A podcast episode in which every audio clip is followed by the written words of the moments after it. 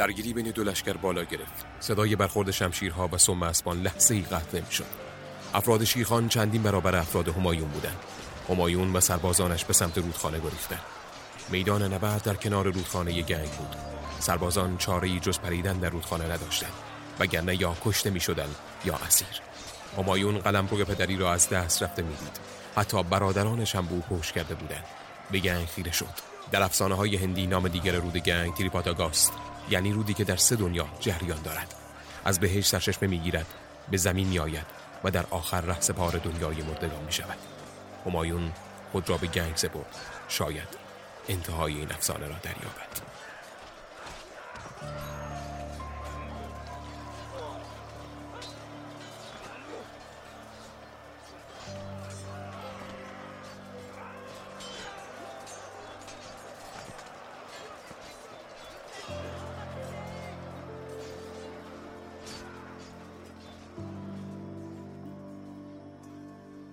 سلام.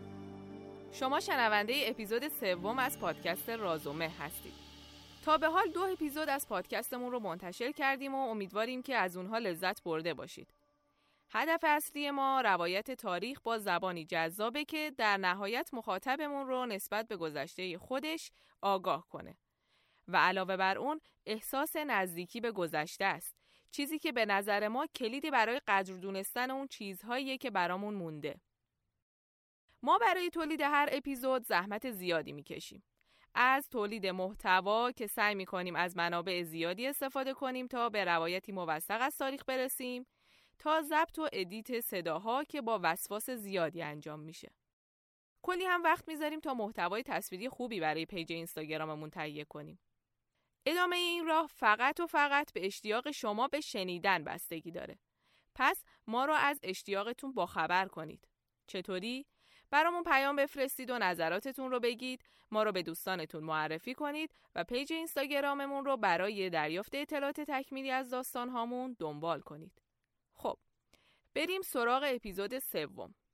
این اپیزود رو راز و من روایت می‌کنیم. پناهنده قسمت اول همایون.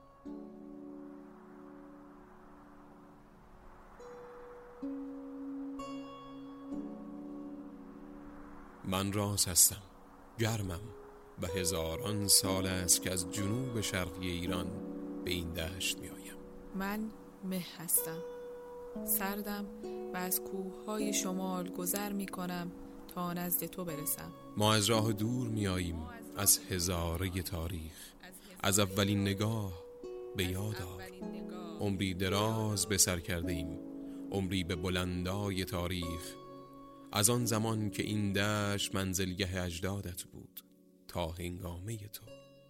و به چشم دیده ایم آنچه بر این شهر گذشته.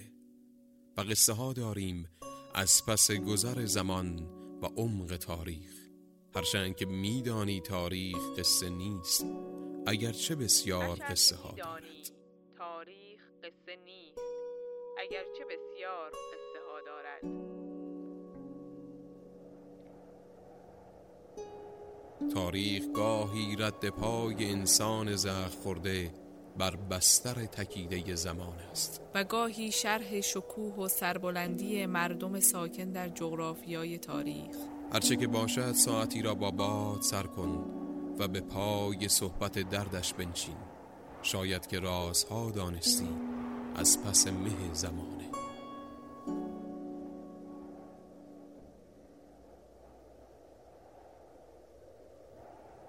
من اولین بار همایون رو در گرم سیر دیدم. جایی بین قندهار و سیستان. پشت مرزهای ایران پانصد سالی میگذره کمی کمتر یا بیشتر. از معدود روزهای زمستانی بود که میوزیدم. هوا سرد و برفی بود. همایون و تعداد کمی که همراهیش می‌کردن حتی غذا برای خوردن نداشتن. همایون دستور داد تا یکی از اسبها رو سر ببرن.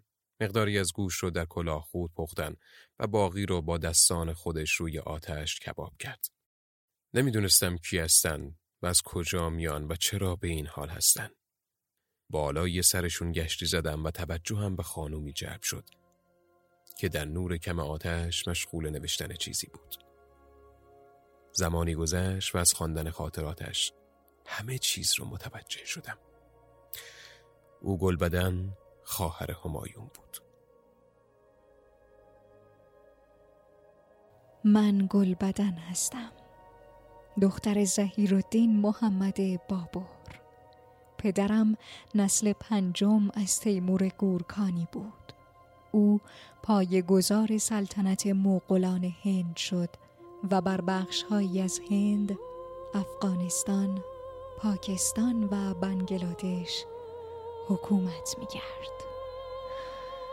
پدرم قبل از مرگش وصیت کرده بود حکومت به برادر بزرگترم همایون برسد اما دو برادر دیگرم که از یک مادر بودند و با همایون ناتنی سر ناسازگاری گذاشتند و علیهش شورش کردند وقتی همایون در قنوج و کنار رود گنگ با شیر شاه افغان جنگید و شکست خورد برادران دیگرم کامران میرزا و اسکر میرزا پشتش را خالی کردند و او را به قلم روی خود راه ندادند.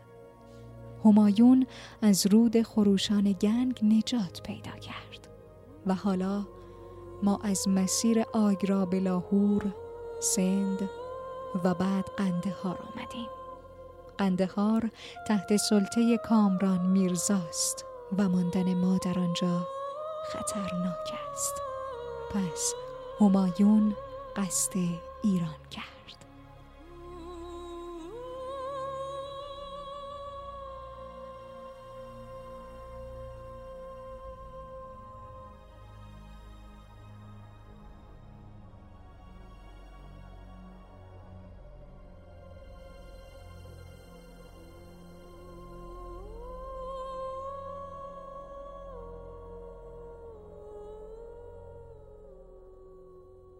از خوندن مطالب گلبدن خانوم ناراحت شدم. اونطور که مشخص بود همایون چاره ای جز پناهندگی به ایران نداشت. در آن زمان تحماس شاه ایران بود و قزوین رو به تازگی پایتخت خودش کرده بود. ولی تا اونجا که من می‌دونستم شاه اسماعیل پدر تحماس بر سر قندهار با بابور پدر همایون مدتی نزا داشتن. و اینکه برخورد تحماس با این مسئله چه خواهد بود رو من هم نمی‌دونستم. البته یکی از سرداران همایون به نام بیرام بیگ نسبی ایرانی داشت و احتمالاً پیشنهاد پناهندگی به ایران رو اون به همایون داده بود. در جمع همراهان همسر همایون حمیده بیگم و پسر تازه متولد شده‌ش اکبر هم بودند. در همین افکار بودم که گروهی بلوچ نزدیک شدند. سرکردهشان کسی بود به نام ملک هاتی.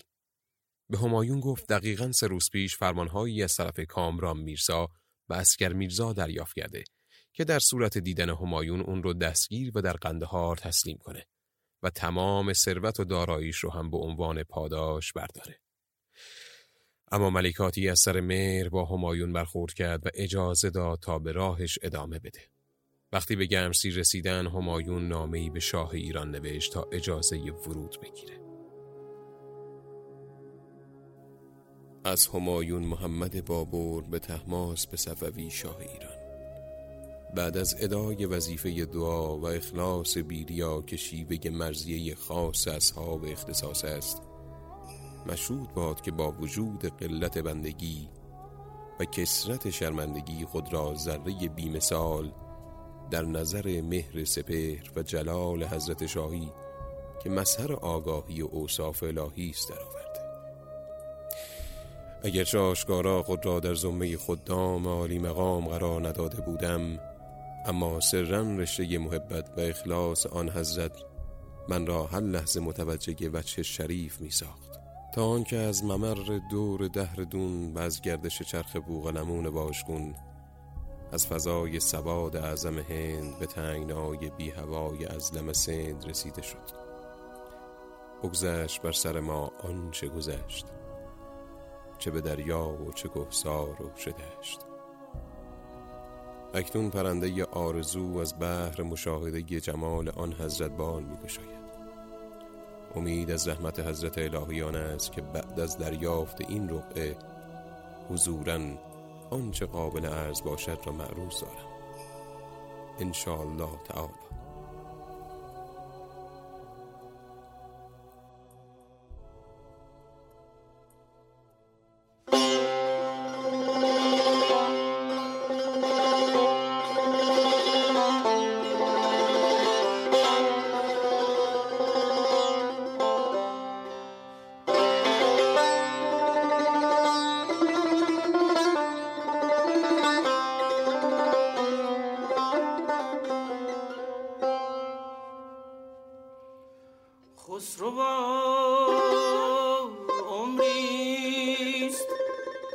But in was.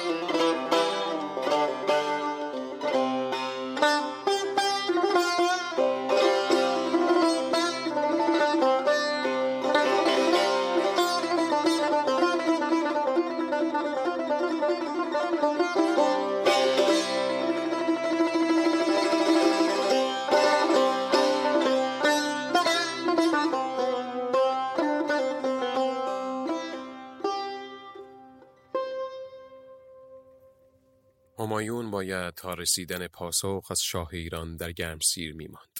اما کلانتر گرمسیر به گوشش رسون که برادرش افرادی رو از قندهار برای دستگیریش فرستاده. چاره ای نبود و هرچه زودتر باید از قلمرو برادرش خارج می‌شد. پس از رود هیرمن گذشت و وارد سیستان شد و کنار دریاچه زره اتراق کرد. دریاچه زره اسمیه که فردوسی در شاهنامه برای دریاچه هامون به کار برده. حاکم سیستان تا خبردار شد که همایون شاه به ایالتش وارد شده شخصا به استقبال رفت و اقامتگاه شخصی خودش رو در اختیار همایون گذاشت. در این زمان حاکم سیستان قاصدی روانه پایتخت کرد تا از شاه کسب تکلیف کنه.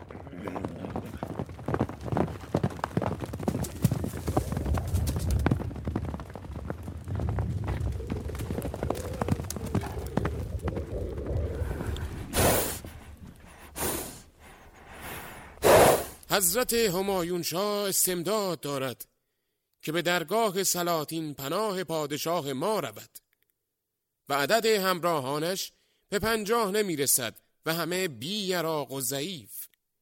اگر مسلحت می‌دانید حضرت مشارالعلیه را به بلده هرات آورده از آنجا به پیشگاه پادشاه فریدونفر گسیل شود.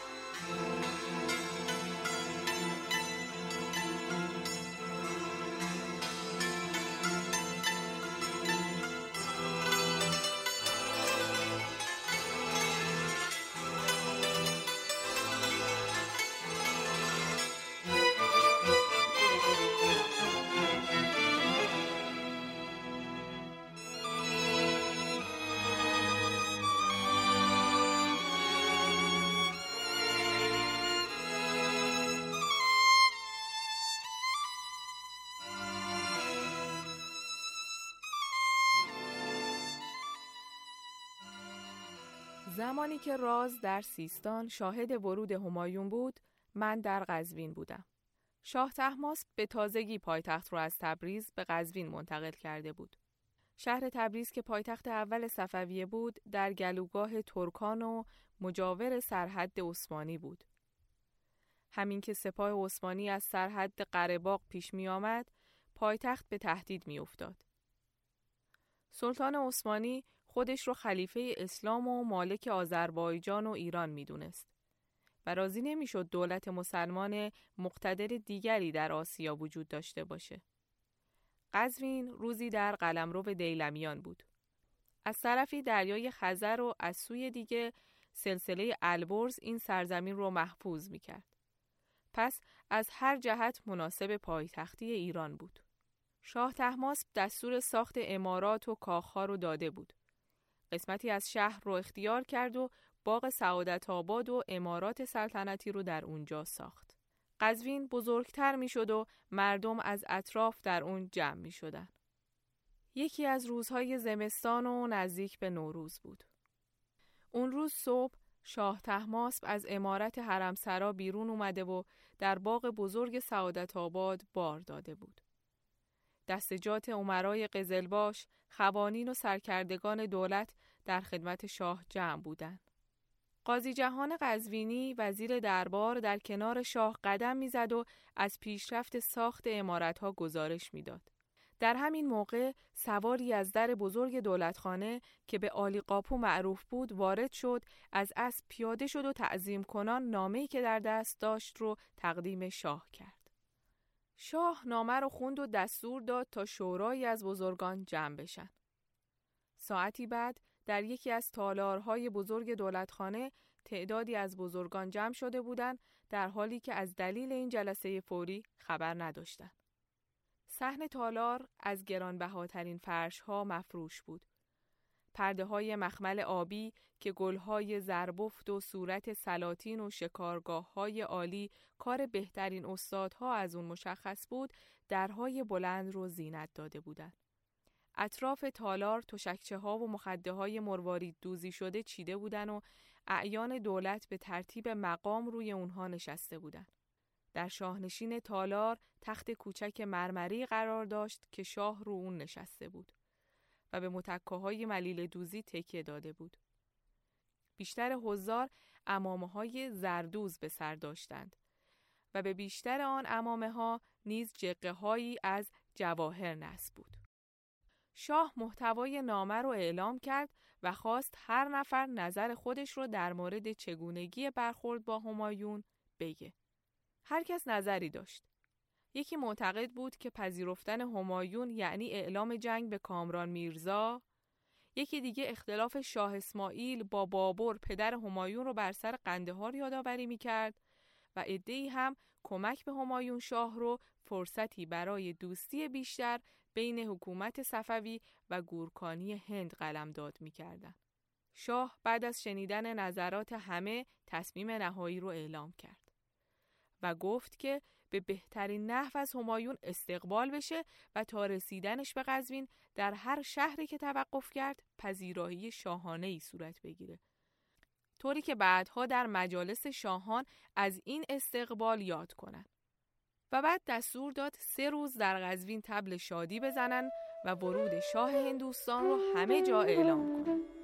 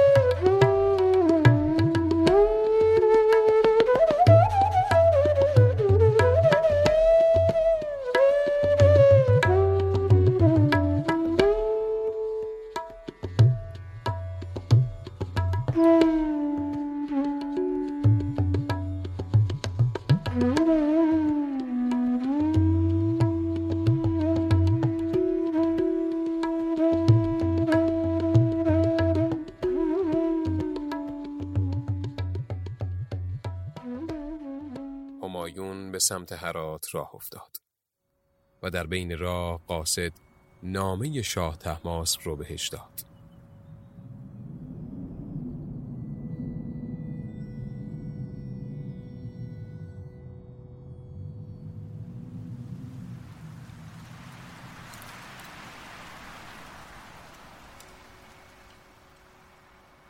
از تحماس شاه ایران به همایون پادشاه هندوستان.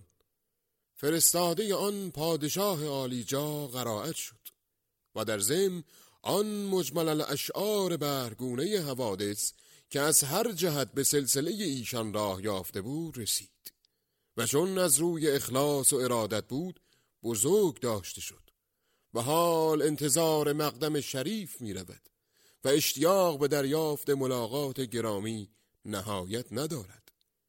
صلاح دولت جانبین و اختزای مسلحت ما آن است که آن شوکت منزلت مسارعت فرمایند و به زودی تشریف آورند و آنچه رأی ثواب است عمل خواهد شد. سلطنت و دولت و اقبال ممدود و مبسود باد.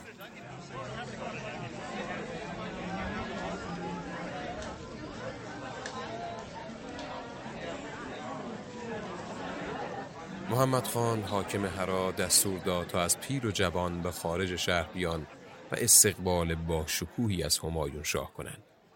مردم از پل مالان تا باغ زاغان دو طرف جاده ایستاده بودند. همایون و همراهانش به باغ زیبایی برده شدند. پر از درختان و گیاهان زیبا با هوایی لطیف. سلطان محمد میرزا شاهزاده صفوی که همون محمد خدابنده است و بعدا جانشین شاه تحماس میشه پیاده به استقبال همایون اومد. همایون هم با دیدن این استقبال از اسب پیاده شد و با هم دست دادن و همدیگر رو در آغوش گرفتن. حاکم هرات مو به مو فرمانهای سلطنتی رو که از پایتخت ابلاغ شده بود اجرا کرد. همایون رو در عالی ترین امارت هرات اسکان داد و دو روز بعد جشنی بزرگ در باغ برپا کرد با تزیناتی فراوان و تشریفات کامل. همایون که به محل برگزاری جشن رسید باز هم مورد استقبال گرم شاهزاده محمد میرزا قرار گرفت و در کنارش نشست. همایون اونقدر تحت تاثیر قرار گرفت که اشک از چشمانش جاری شد. بهترین تکنواز زمان استاد زیتون و صابر قاب بهترین خواننده خراسان و عراق با اجرای غزلی در مجلس هنرنمایی کردند.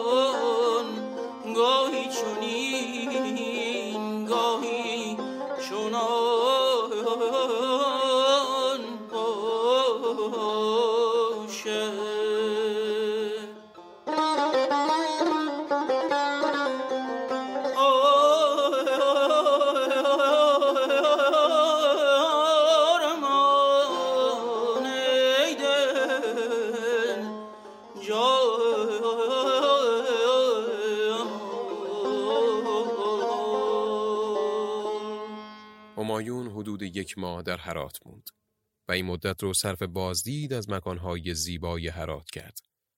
از باغات و امارتها و یادگاریهای پادشاهان پیشین در داخل و اطراف شهر. مقبره خواجه عبدالله انصاری رو زیارت کرد و چیزهایی رو در خراسان بزرگ دید که در هندوستان ندیده بود. دلیل اقامت طولانی همایون در هرات به غیر از این بازدیدها شرکت در جشن نوروز هم بود که شنیده بود ایرانی ها این جشن رو با شکوه تمام برگزار می کنند.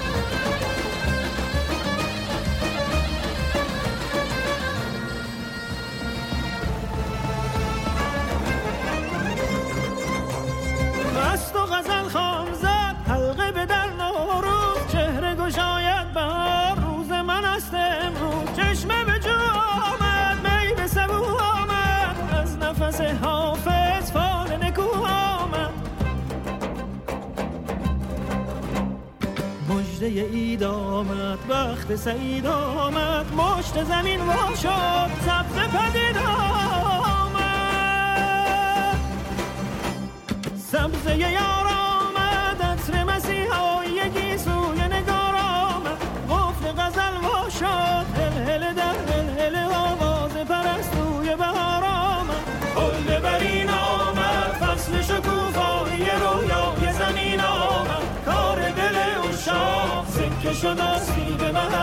به سر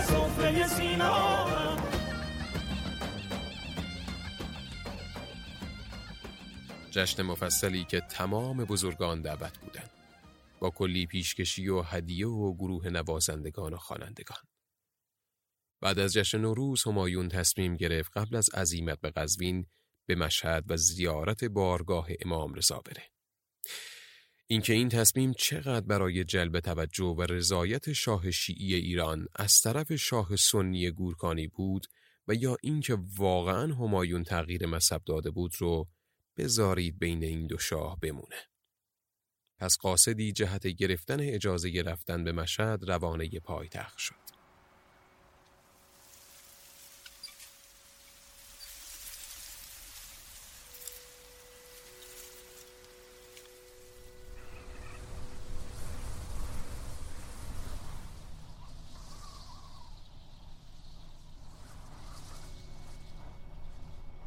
از همایون محب ازلی اهل محسومین به شاه شیعی ایران. دوام ملک و بقای قدیم ما را نیست. خدای راست بقای قدیم و ملک و دوام.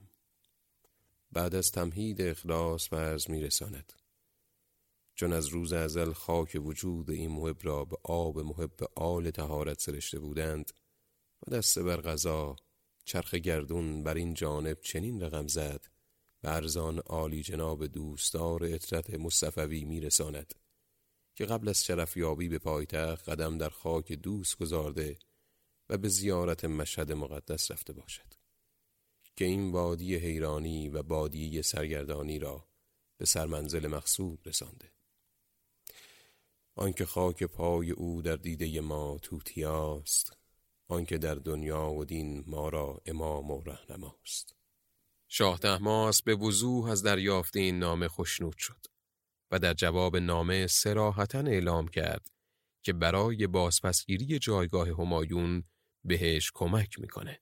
از تحماس محب خاندان اهل بیت به همایون زائر امام قریب نواز چون از آن صحیفه مکرمه مفهوم شد که منشأ توجه و محبت به خاندان هدایت از روز ازل در تینت پاکیز سرشت آن حضرت سرشته شده چیزی نمیماند مگر طلب نائب و زیارتی؟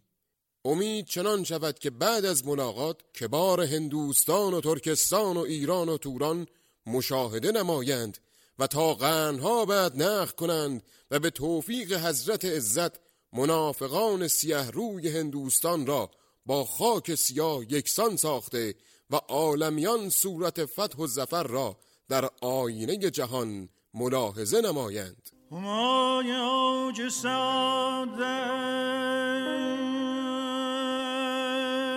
به دام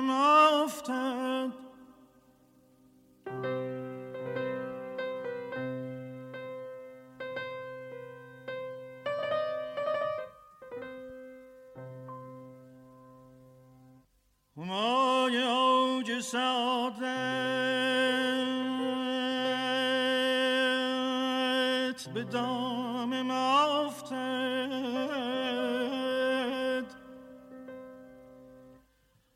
اگر تو را گذری بر مقام مافتد یارا. همایون به مشهد رفت و چهل روزی رو به زیارت مشغول شد. تا اینکه نامه ای از شاه تحماس دریافت کرد که به قزوین عزیمت کنه. به نیشابور رفت و در راه از معادن فیروزه دیدن کرد. از میان رشته تپه های مواج به سبزوار رسید. از دامغان گذشت به بسام و خرقان رفت و از آرامگاه شیخ ابوالحسن خرقانی بازدید کرد و در آخر از طریق سمنان و ری به قزوین رسید. بهتر همینجا داستان رو نگه داریم و هفته بعد ببینیم همایون چطور وارد قزوین میشه و شاه ایران چطور ازش استقبال می‌کنه. البته تا هفته دیگه کلی پست و استوری جذاب در مورد داستانهای اصلی و فرعی براتون می‌ذاریم. صفحمون در اینستاگرام به آدرس راز و مهکست رو دنبال کنید و نظراتتون رو هم به همون بگید. تا هفته بعد خدا نگهدار.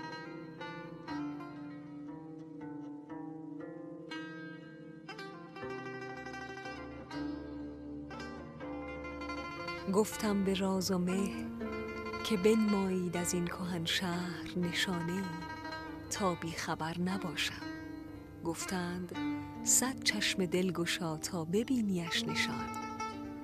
گفتم کو کجاست؟ نمیابمش چرا؟